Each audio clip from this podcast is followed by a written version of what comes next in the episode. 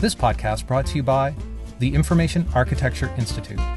Through education, advocacy, services, and social networking, the I A I has fourteen hundred members from eighty countries demonstrating the value of information architecture to the world at large. By the IDEA Conference. IDEA brings together the world's foremost thinkers and practitioners, sharing the big ideas that inspire, along with practical solutions for the ways people's lives and systems are converging to affect society. And by Boxes and Arrows.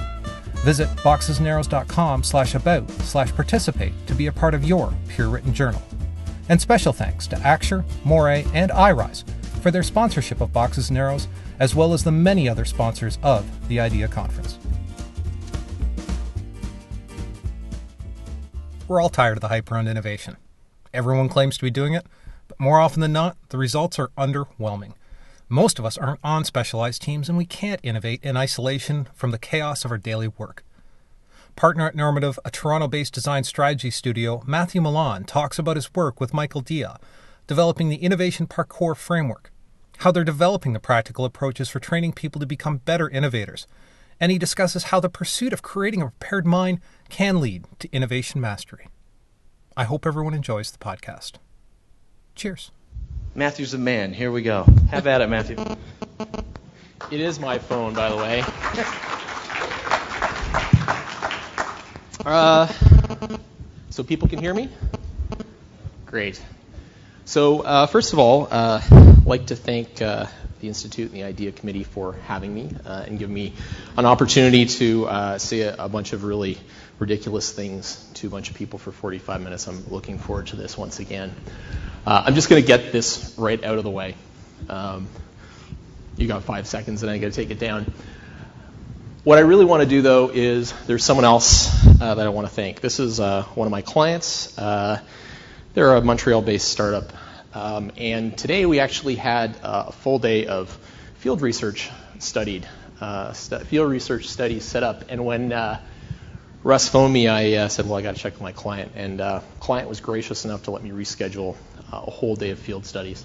So uh, they're hiring uh, U X uh, designer, by the way, and if you want to uh, work with a company that's basically spent the last year trying to integrate the design process into every part of what they do, uh, this is a good guy to talk to. So props for uh, my friend Alex for allowing me to be here today. This is my company, uh, Normative. You've got that for five seconds. I'm going to get these out of the way.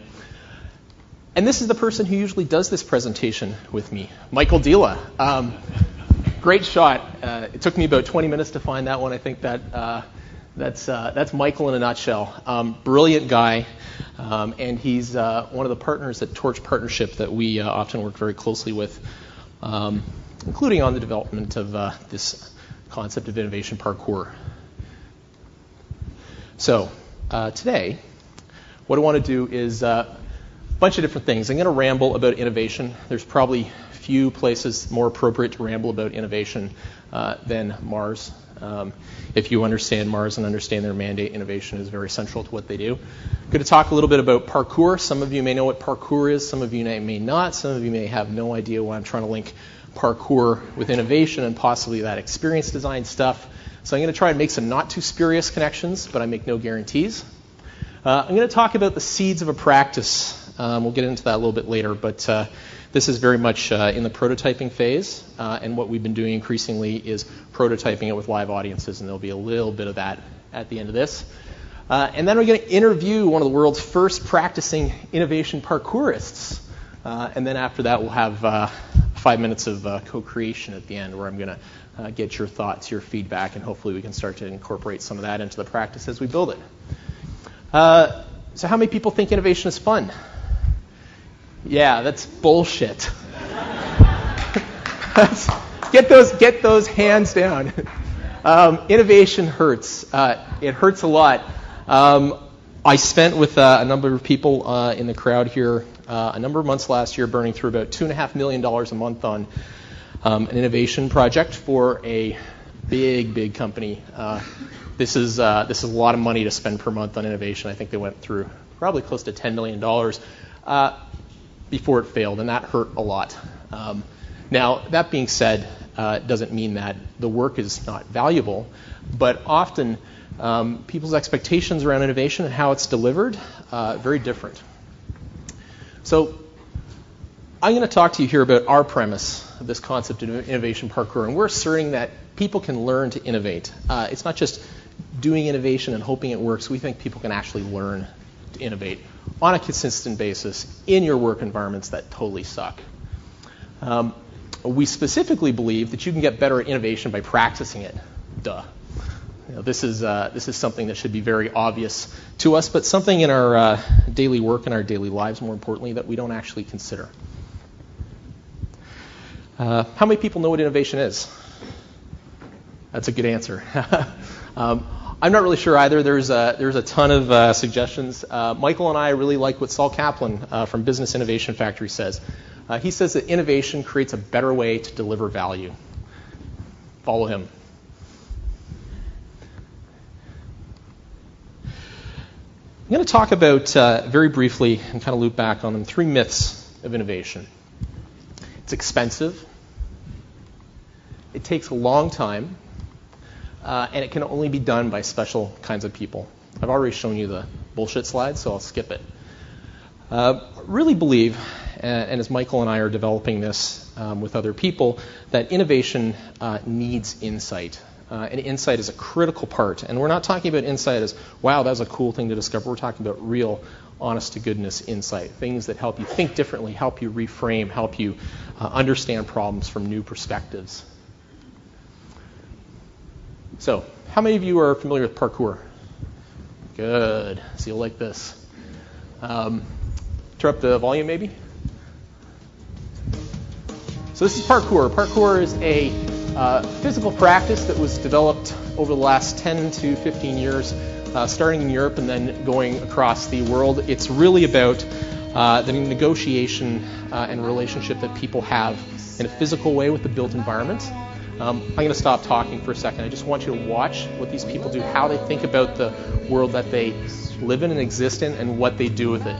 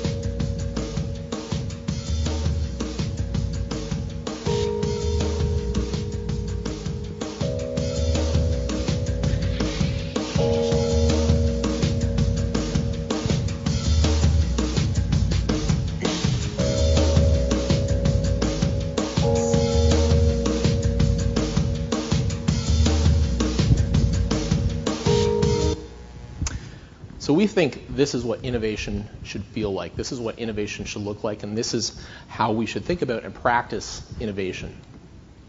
It's about flow. It's about discipline. It's about understanding that there are no obstacles, or better yet, uh, understanding that you can use obstacles, and obstacles are actually the constraints that allow you to uh, make better value, in this case, personal enjoyment of negotiating an environment. Um, In a business environment, it might be the negotiation of some of the obstacles you have and actually the use of them in order to create innovation, as opposed to seeing them specifically as barriers. Uh, we love this quote by Bruce Lee. There are no limits, there are plateaus, but you must not stay there. You must go beyond them. A man must cons- constantly exceed his level. Um, parkour uh, and other practices that we'll talk about in a bit um, are all about uh, exceeding your level. They're about never stopping. They're unfinished disciplines. And so for us, uh, innovation parkour is the notion of parkour um, in some loose way applied to helping us understand how to innovate better. Um, and we've been trying to describe it a number of different ways. One of those is uh, talking about a, a pedagogy or a way of learning for volatility, um, a way of dealing with the complexity of the environments that we work in and live in, and actually not just being successful, um, but attaining uh, great outcomes. We also think that uh, This practice we're starting to develop is social software, uh, and by that I mean Um, it's something that you do with other people. You are the code. Uh, this is not uh, this is not something where um, you read a, read a book of rules, you go into a meeting, you follow that stuff, and you're done. This is about existing. This is about constantly rewriting, refactoring your code to become better at what you do. Hey, it's Will Evans. Will Evans, everybody. Um, you have to see it. We're all familiar uh, with the choice made here.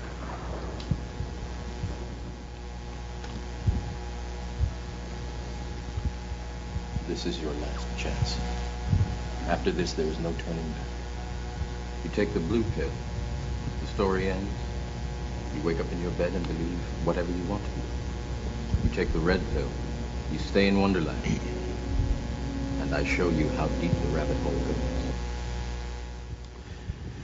So depending on what pill you take, you can either decide uh, that what I'm saying and what I will continue to say is uh, a complete uh, crock, in which case you can happily go about your life, uh, or you can actually um, explore with us whether something's there and see how, how deep the rabbit hole goes.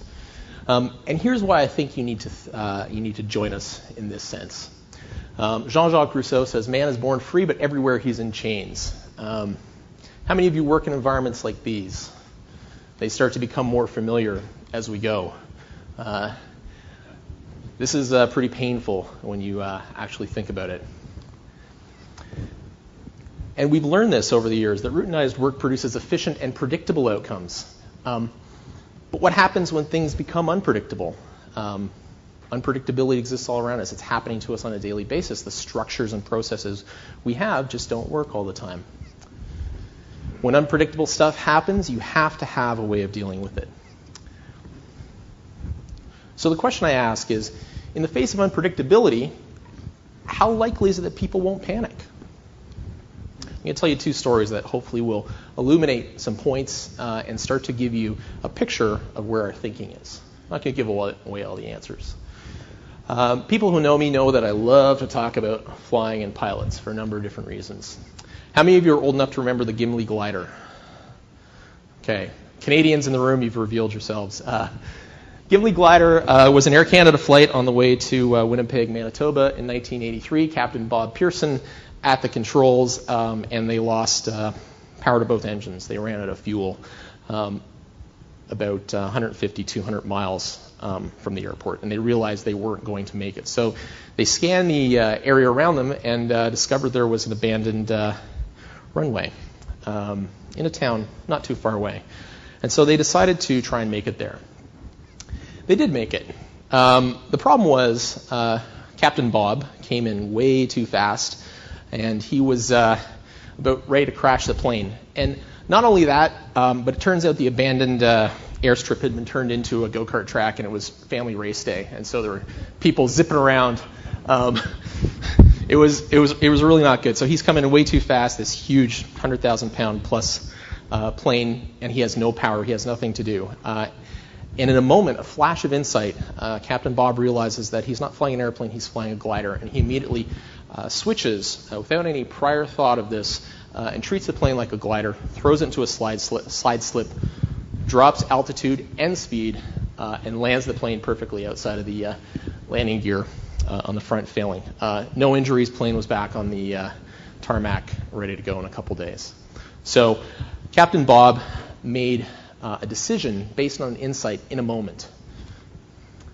This one might be more familiar to uh, those of us who are uh, a little bit younger uh, or our friends south of the border, although what's a border with Twitter these days? Um, let's see here. You all remember this, right? This was uh, back in February, I believe. How did this happen? Uh, you read up on the uh, statistics, and, and water landings um, are pretty much uh, you're going to be dead. I mean, you've taken a look at the life jackets they put in those under your seat. Do they expect you to float in those? They don't. Um, this is uh, this is Captain uh, Chesley Sullenberger, uh, the person responsible for um, accomplishing the impossible and landing that plane on the water. Um, no loss of life. He should have panicked in that situation. I mean, that's uh, that's a bad place to be in. Why didn't he panic?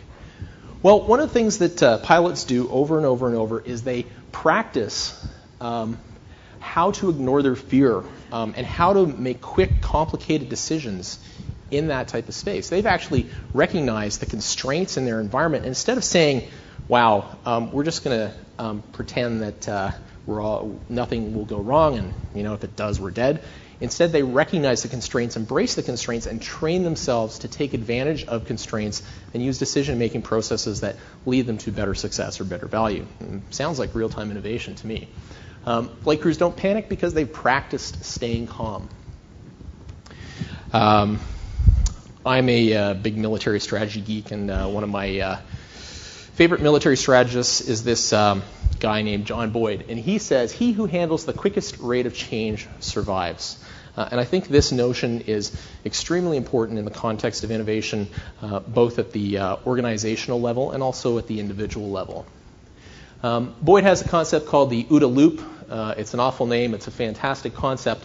And essentially what he's done, in some ways, he's actually um, mapped out the same thought process that a parkourist has going through their head, uh, except he's applied it to uh, fighter pilots and uh, military strategy.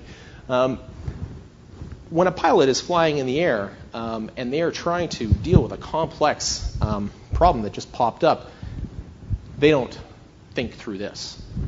They have practiced thinking in this way so many times that their decisions become automatic. Uh, they can innovate. They can uh, um, They can come up with new, more valuable ways of, in their case, surviving. You know, and that's uh, probably the toughest type of design that you ever have to do, real-time design for survival. Parkour, uh, in a lot of ways, is uh, the same, as I've said. You know, there are all kinds of inputs that the individual brings as they negotiate the environment. Now, parkour, uh, obviously, in some cases, um, a little less risk, um, but the processes are true, and the practice that the parkourists do over and over and over Um, is something that allows them to um, negotiate obstacles in a way um, that is not only um, simple but also creative. So this is for uh, Will Evans, who can't show up now, um, but this is uh, this is the sixty-second MacGuffin. Um, how many of you are familiar with uh, uh, Hugh Dubberly, Paul Pangaro? Um, really interesting uh, folks. They did. Uh, Um, a really interesting uh, piece of work with a gentleman called Usman Hawk, uh, talking about um, what is interaction and talking about interaction design. Um, and what they're actually talking about was cybernetics. And uh, to quote our friend Paul Pangaro, he once said, "I thought cybernetics was freezing dead people." Um, but it's not. Um, What cybernetics is, is cybernetics is the study of goal-directed systems. And if we look at uh, cybernetics and the notion of learning and the notion of learning um, with other people, uh, that's actually a model for a conversation. Um, and I'm going to suggest, um, uh, as a hypothesis, not something we've actually been able to prove yet, um, that there's a relationship between uh, decision-making processes, uh, conversational interactions, Um, and the ability to what John Boyd called plate the bird, uh, or innovate in real time. So I'm going to ask, is, is innovation a conversation with constraints? Um, uh, is it, uh, is it something that, uh, that we actually have to do over and over and over? And if we are going to have that conversation over and over and over, does it make sense to practice it? So parkour is not about running and climbing, but it really is about navigating uncertainty in real time. And these are things that we start to need to bring into uh, the way that we practice uh, experience design, design planning, uh, whatever you do in your day-to-day work. Uh, the question, and this is a question Michael and I have as well, is how do we get there? Uh, or more importantly, how do we innovate? How do we actually make innovation something that's uh, consistent? How do we make something uh, that just works? One of the things that we've uh, started to recognize in our research is that there's this notion of a ladder of skills. And you've all heard uh, ten thousand hours to become uh, an expert at this or that. Uh, we look at uh, at least four levels in the, uh, in the ladder of skills. The notion of unconscious incompetence, you don't know what you don't know. The notion of conscious incompetence, you know what you don't know. Conscious competence, you know what you know. And then unconscious competence, you don't need to know because you know. The question is, um, what lies beyond unconscious competence? There's something past that. Uh, and we recognize that that is mastery. Uh, and in terms of innovation and the practice of innovation, uh, this is the goal that we should be striving for. So I'm going to go back to the topic of insight and put a proposition in front of you. Innovation favors the prepared mind. Um, there's a lot of brain science research that you can dig into uh, around this. Uh, don't have the time or the uh, brain power today to cover that. Um, But I'm going to suggest that having a prepared mind allows us to navigate uncertainty. Boris Becker, tennis. Anyone here play tennis? Yeah, a couple people. Um, if you've watched Boris or um, some of the more contemporary players play, uh, their mastery, they're beyond unconscious uh, competence. They just do it. There was, uh, who was the player the other day um, uh, hit the ball between his legs to win the game? Yeah. That's, that's innovation. That's what you're looking for. Uh, he just didn't do that because he was desperate. He did that because he needed to do something that would provide the value required to, in this case, um, succeed. Tennis is full of drills. If you uh, know people who uh, play tennis or have aspired to play professional tennis, they spend uh, all their free time practicing. And there's an important reason they practice and the, and the, and the drills are repetitive and relentless, because they teach the body to think. Um, so that your mind can do strategy. Uh, and this is a place that we as practice, practitioners of design and hopefully um, people who can make innovation work, this is where we need to start getting to. Uh, we need to teach the body to think uh, so our mind can do the strategy. This is yoga. Uh, people here do yoga, I'm sure. Look at the hands go up, great.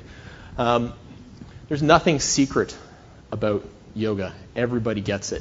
Um, But it's a bottomless practice. Um, you can never, you can never truly, truly, truly uh, run out of ways to improve your practice in yoga. And this is how we need to start to think about innovation. Innovation is not something that you go into a room and do. Innovation is something you practice and practice and practice and practice until you get good at it. You never ever um, get the innovation badge, uh, but it is also a bottomless practice. So coming back to the notion of insight, Um, each of these practices is about the synthesis of uh, flow and repertoire, um, being in a certain state of mind with the tools um, and the training that allow you to utilize those in real time unconsciously uh, to create new value. Uh, and we're calling this a, a kinocognitive model. Um, it's a model where doing and thinking are the same. Uh, and we're not saying that in a literal uh, you draw something and uh, and uh, it's thinking and doing. It's actually a little more nuanced than that. I'll try to represent that um, with some of the stuff we've done. So suggesting that flow and repertoire um, is insight, it's innovation. Uh, and I want to go back to the three myths here. So I said, you know, innovation is expensive, it takes a long time, it can only be done by special kinds of people, and this is B S. Innovation um, is cheap. It can be done quickly, uh, and it can be done by anyone. Um, but what we know but easily forget uh, is that we have to practice. Um, you can't just think about it and become a good innovator. You have to practice. You have to practice, do the drills, the repetitions, so that uh, you can develop um, the muscle memory, so to speak. So this is where we're at right now. We're talking about figuring out this question, or at least exploring it. How do you practice innovation?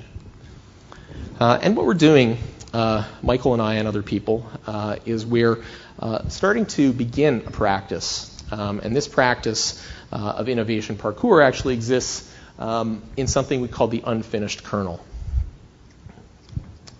Uh, the unfinished kernel is um, a model uh, of how a number of different things fit together Uh, to help us work through uh, complex, unpredictable environments that never actually are finished. Um, I think, uh, I'm not going to use the wicked problems term, that's really pretentious these days. Um, we're going through many, iter- many iterations of this. Uh, we've uh, iterated through this with other people. It's a process of understanding um, what a framework for practicing innovation might look like. Um, we are sure of a few things. Um, one, Visualization is important. And why is visualization as one of the core skill sets important for innovation? Um, because it allows us to practice seeing. Um, practicing seeing uh, is critical, especially um, when you're talking about insight, when you're talking about reframing and the very tactical things that you can do um, uh, in terms of uh, in terms of actually helping innovation happen. We also think that uh, innovation is all about collaboration. Um, increasingly, um, it's not, and it never was, about the lone person uh, in the room, and it's not about one person up at the whiteboard. Uh, it's about people working together as groups, and so. If innovation is about collaboration, you need to practice trust. Um, it's not practicing working together, it's practicing trusting other people. Um, you need to drill uh, and go through repetitions to teach you how to practice trust with people if you're going to innovate with them. Uh, it's about participation, obviously. Um, you will not innovate if you don't have participation from all parties. And that's practicing openness. And this is something that's probably very challenging for some of us in our work environments. Um, Being open uh, is sometimes risky. You know, there are a lot of risks in organizations around being open with ideas, approaches, uh, things like that. But all the same, we need to start thinking about how do we practice openness. Uh, and finally, innovation. It's about practicing freedom. And this is what Innovation Parkour is all about in a lot of ways. As part of this unfinished kernel uh, or this core of code, Um, that helps us think about creating value, we need to practice this freedom.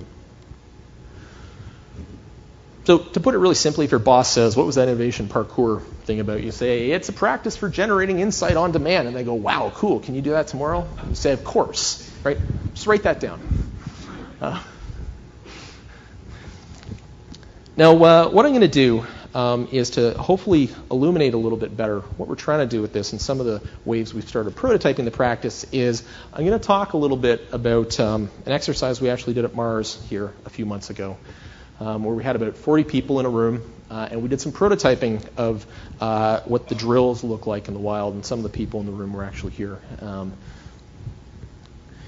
and what we did was we, uh, we, uh, we said, you know, if part of doing innovation is design, and part of great design is really understanding how to negotiate obstacles, or in design language, um, deal with constraints. How do we practice freedom or innovation? By embracing obstacles. So Michael, uh, tell us this is Michael. About Innovation Parkour. He's going to tell us a little bit. Um, can you turn it up? Guess not. Let's go back once more. Michael's actually going to talk a little bit about uh, what we tried to do with the group, and then uh, and then we'll go and do a little bit of a uh, Michael, uh, dive us, into uh, it more. Innovation Parkour. Innovation Parkour is a program for training. I'm going to try this once more and crank it up on my end. Apologies, folks.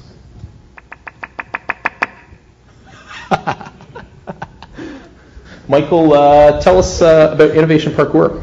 Innovation Parkour is a program to train individuals and teams to develop a, a prepared mind for innovation. Uh, so who should go to this thing? Anyone for whom innovation is important, uh, for whom innovation is uh, essential to the growth or development of their company or organization. Uh, and what are people going to learn from us? People are going to learn how to use things like visual language, collaboration, participation, and design techniques to develop a prepared mind for innovation. Uh, bottom line, what's the morning look like for people who come?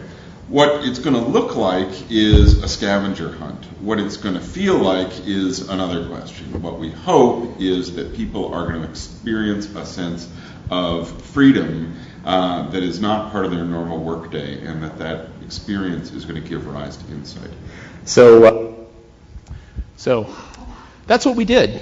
We. Uh, We decided that we were going to try and train people to be better innovators by sending them on a scavenger hunt, um, which sounds absolutely crazy. Um, but when you think about um, a tennis drill, for example, or the way in which fighter pilots uh, train um, maneuvers over and over and over, um, you can start to develop um, a pattern library or a library of things to practice. And what we actually did uh, was we decided to practice a couple things.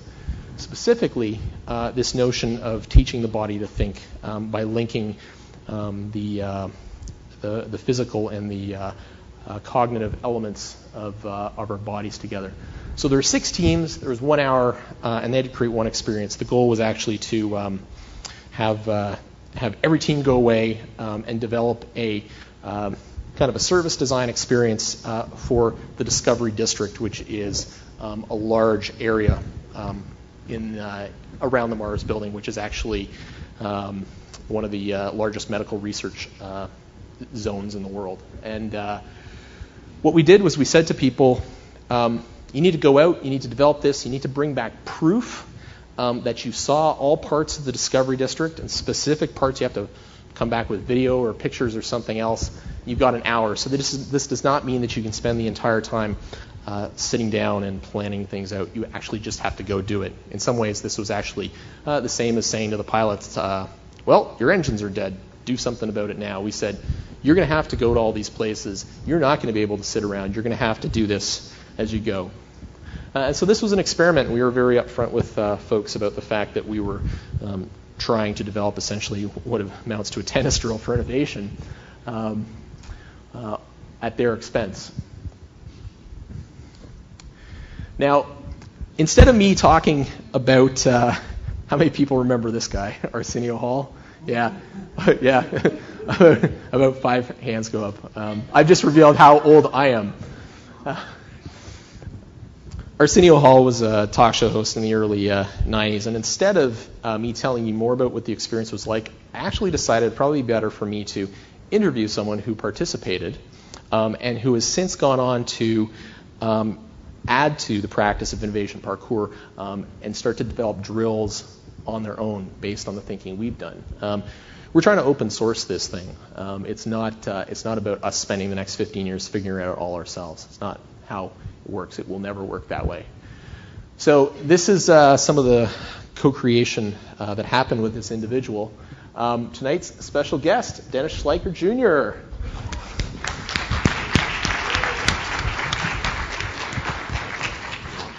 Hello. How are we doing for time, by the way? Time check? ten-ish? Perfect. Thanks, Dennis. Uh, No, no coffee. No, no sorry. Coffee. Um, so, a couple of things. Uh, first, wanted to uh, just get your uh, impressions uh, of what the exercise was like and what you got out of it. As someone who's done a lot of thinking on this uh, topic, um, I just want to really get your perspective on what you felt happened. Um, what was valuable to you? Uh, the value was actually feeling the panic set in as you started. Uh, for the first couple minutes, uh, maybe even just seconds, you're here like, okay, we have an hour. What what can we do? Um, and you had uh, to go out to physically see these places. So you're here like, oh geez, all right, we have to get out. We have to do a mile circuit. And very quickly you realize that you can't sit down and, and just talk about it. Uh, so we started to get up, and as we were moving, we didn't exactly know where we were going to go. We started to talk, so we were moving and firing at the same time, uh, trying to to evolve it. So, uh, so let me ask you this: you talked about the uh, the uh, the identi identification of panic as something you went through. What other types of um, emotions or states of mind um, did the team go through? What types of behaviors did you see um, as people kind of struggled to work against these constraints and actually come back and present a finished product in an hour? Uh, to be very honest, there was, you know, some difficulty because you want to figure out, okay, who's in charge? Who do you follow? We had some constraints such as we weren't allowed to go off uh, single individuals. We had to stay at least in pairs. So we had a larger group. We could, we were able to split up into two smaller groups and do some of the activities. But we were trying to figure out, okay, what do we want to do? What's the big idea? How do we uh, wrap ourselves in this and perhaps uh, divide up our tasks uh, to be able to accomplish it within the, the, the biggest constraint was the time. And, uh, and did you find that your, your group was, uh, was constantly Um, uh, concerned with the constraints, or at some point did the constraints drop away? Um, how did they feel about that? Uh, I think for the first probably about, remember this is an hour, uh, so about the first five to ten minutes uh, we, we were doing a little bit of, uh, uh, of juggling and figuring out what we wanted to do, and it's like, okay, let's go with an idea for a little while and see if, you know, how far we can push it, and if it doesn't seem to be working, we can retrench, uh, trying to also make sure that uh, whatever we, we're doing, that we're collecting enough material so that we could um, deploy it in a different manner. So we took lots of pictures as we were going around town trying to, to create this tour. Uh, the idea was within an hour to create a tour that would take uh, visitors to this area around the, uh, the Innovation District. So, uh, so let me ask you this. Um, during uh, the exercise, obviously focusing on the task at hand, afterwards, um, what kind of uh, uh, things came out in your reflection on this exercise? And more importantly, what actually um, made you feel that it was important enough to you to uh, try this on your own? Um, the group, I thought, gelled very well. Um, we had the rough patch in the beginning, and then we just started to, to let ideas flow, uh, to go out there and, and work with the constraints. Um, realize, okay, we really do have to be back in an hour. Uh, you know, Matthew's really going to hold us to that. He was very serious. Uh, I can be a real jerk. so, so it was that, and then the ability for us to, uh, uh, you know, I'm not. It's not letting your guard down. It's not being more honest, but it, it was like, all right, get rid of the crap, um, and put ideas out. And the ideas, I think, came to more of the forefront. Um, Uh, rather than uh, different personalities, mm-hmm. and, and it, it was, as as you put it, you know, it's a certain way of being, yeah, um, or or acting, which had to do an awful lot with the walking around. I'm, I don't know the connection. Yeah. So let me ask you uh, ask you this, because uh, we need to make time for our musical guest. Um, we. Uh, Um, I want to uh, I want to understand um, two things. What motivated you to say, I'm going to try this on my own, and then uh, talk a little bit about uh, how you went and did this on your own with another group, and, and what you changed, what you tried to improve to make the practice of this better. Okay. Well, I'm, I'm a big believer in um, uh, the concept of requisite variety, right? Mm-hmm. Um, so if I if we would task you all with the, you know, go and invent a better fork. And you would go back and you say, oh, yeah, they got its four tins. Let's put five tins on. Let's put six tins on, right? That's a simplistic way of, of innovating. Oh, you can eat more food. You can eat it faster. Isn't that great? Uh, but if you, you know lots of different ways of going about doing something, uh, such as, oh, you could do it with chopstick like the Chinese.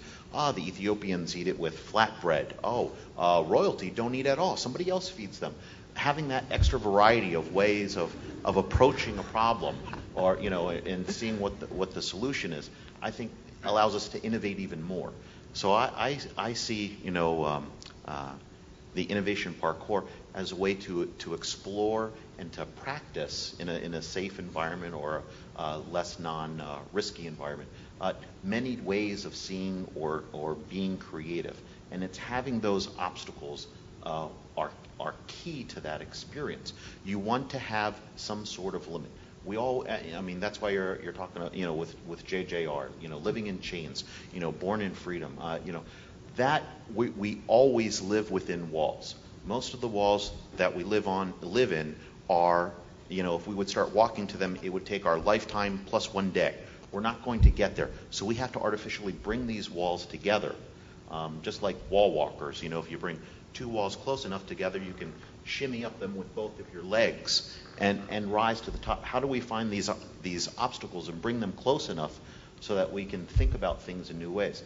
And the walking around and being together with people, going to these different places, um, you know, the, the, the existentialist standing up of the essence with you, and people working together is is like a, and if this is too far, um, an epistemic game where these people together, they don't have each answer all themselves, but working together in a group, they're able to bring, for somehow, some reason, their tacit knowledge, uh, you know, starts to come out and come together, and the solutions are absolutely incredible. It's, you know, based on collaboration, people coming together, each having maybe part of the solution or part of the idea, and then not just the people, but the different places or spaces in which they're playing. That comes up, and, you know, going around to these places, you can't imagine the stereotype of what that monument is. That's just too easy. You're going to the actual place. You see what's there, what works, what doesn't, and it's in, it's in your face. So I, I think that aspect of, of being there in person and working with the other people both combine incredibly to, to allow us to do design that's not the synthetic, logical thought of, oh, first this step, then this step kind of a recipe, but it, it's something that's you're opening up the refrigerator door and what's for dinner, you know, with what you have. So you uh, you ran this yourself. Uh, tell us a little bit about that. Yeah, so down at uh, uh, SCAD, uh, Savannah College of Art and Design, uh, Bob Fee and, and Chris Miller. Uh, Chris is somebody I went to uh, school with, and uh, she uh, teaches in innovation.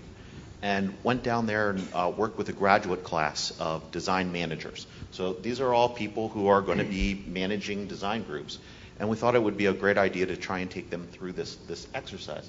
Um, how do and they worked with undergrads, so those were their their you know. So it was a kind of like a, a teach the teacher, you know, a train the trainer uh, kind of approach. And and I did something perhaps a little bit different. I tried to uh, prepare their mind. So I, I went over three different um, uh, inspirations, right? I went over uh, Things Fall Apart by uh, Chinua uh, Achebe, um, who was a famous uh, uh, African writer. Uh, who was able to break stereotypes and write about things in a very honest way. You know, that, that honesty, seeing things for as they are. Uh, brought in Peter Drucker with his emphasis, you know, and he's a radical. You know, the management people hated him for the longest time. Now that he's dead, he's okay. Um, he brought in the importance of reflection, right? And, and oh, you see the things, you know, how do you bring it together?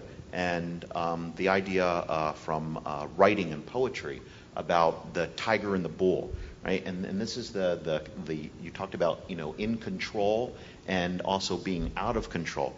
And they say for the best poetry, you you don't want to be completely in control. If you are such a master of the language and such a master of the of the grammar, your poetry will be very well written, but it, it will have no no soul.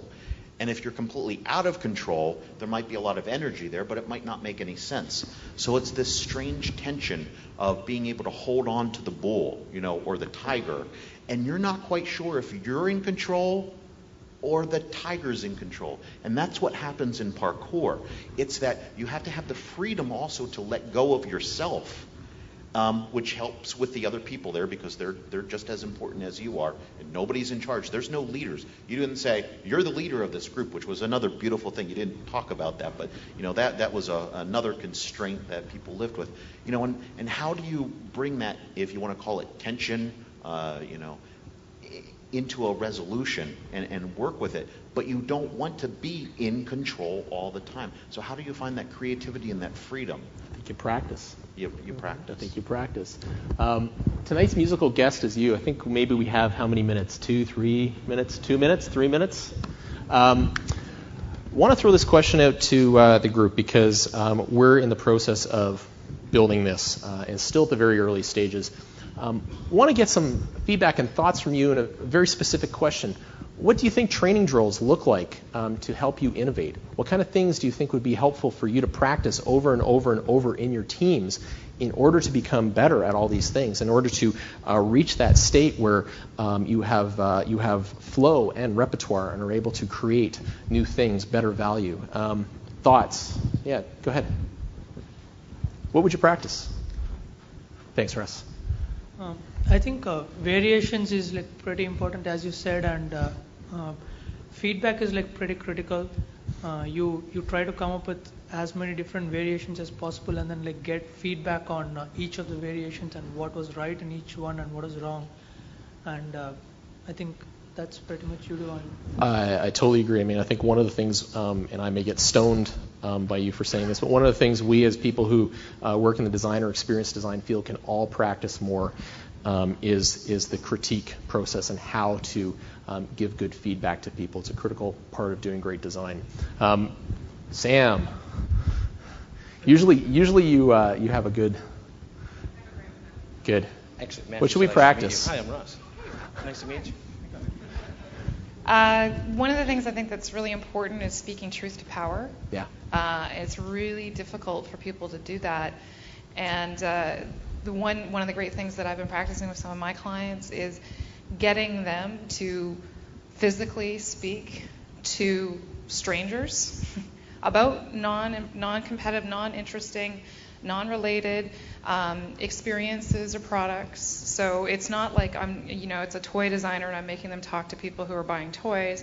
It's a toy designer and I'm making them talk to people who are shopping for groceries, whatever it is, and ask them, physically ask them in the place at that time and get them to tell them what they don't like. They get used to it, and then they can hear it regularly about their toys. Yes. Um, so truth to power in the physical, visceral sense. I liked especially what you said about you have to physically feel the panic. Yeah. Um, you do have to physically feel the panic before you can actually learn the skill. It has to live in your body and make you uncomfortable. So when people go out and they practice that skill, they get very anxious. Um, it's very difficult, um, but they learn from that. Practice staying calm. Uh, one more. We've got time for one, one more. One more. Thanks, Russ. Uh, Matt. All right. And while we're doing Sorry. this, we'll let our next speaker set up. Hey, thanks. Go ahead. So uh, there, there's a couple interesting things. One is that there are some practices we already do uh, that could easily be sort of reframed to be part of this type of practice. Things like um, like improvised design slams, where you're given a very tangible problem and a group of people you've never worked with before and a set of constraints, and you're just like, you have half an hour to solve it. Um, even something like the game that we played earlier, the card game, um, could be adapted to to sort of encourage this type of rapid thinking and panic, that time constraint. Um, I was going to say, so I was at the the previous workshop, and, and that form of tangible panic, uh, you know, you when you're on the street running around and no one's organized and you don't know what you're producing, it's, it, it, there's an adrenaline rush, and the adrenaline makes you think about things in a different way, um, which I've gotten in yeah design slams, things like like um, uh, active brainstorms, or what people are now calling body storming, heard the term thrown around. Um, so yeah, that's it. Great. Thank you, everyone. Uh, if you want, if you have more questions or suggestions, please uh, feel free to grab me uh, afterwards or in the hall. And, um, and those of you who answered questions, not to trump Matthew, grab a book, please. Thank you for your participation. Oh, yeah, yeah, grab a book. Come on up. Thank you.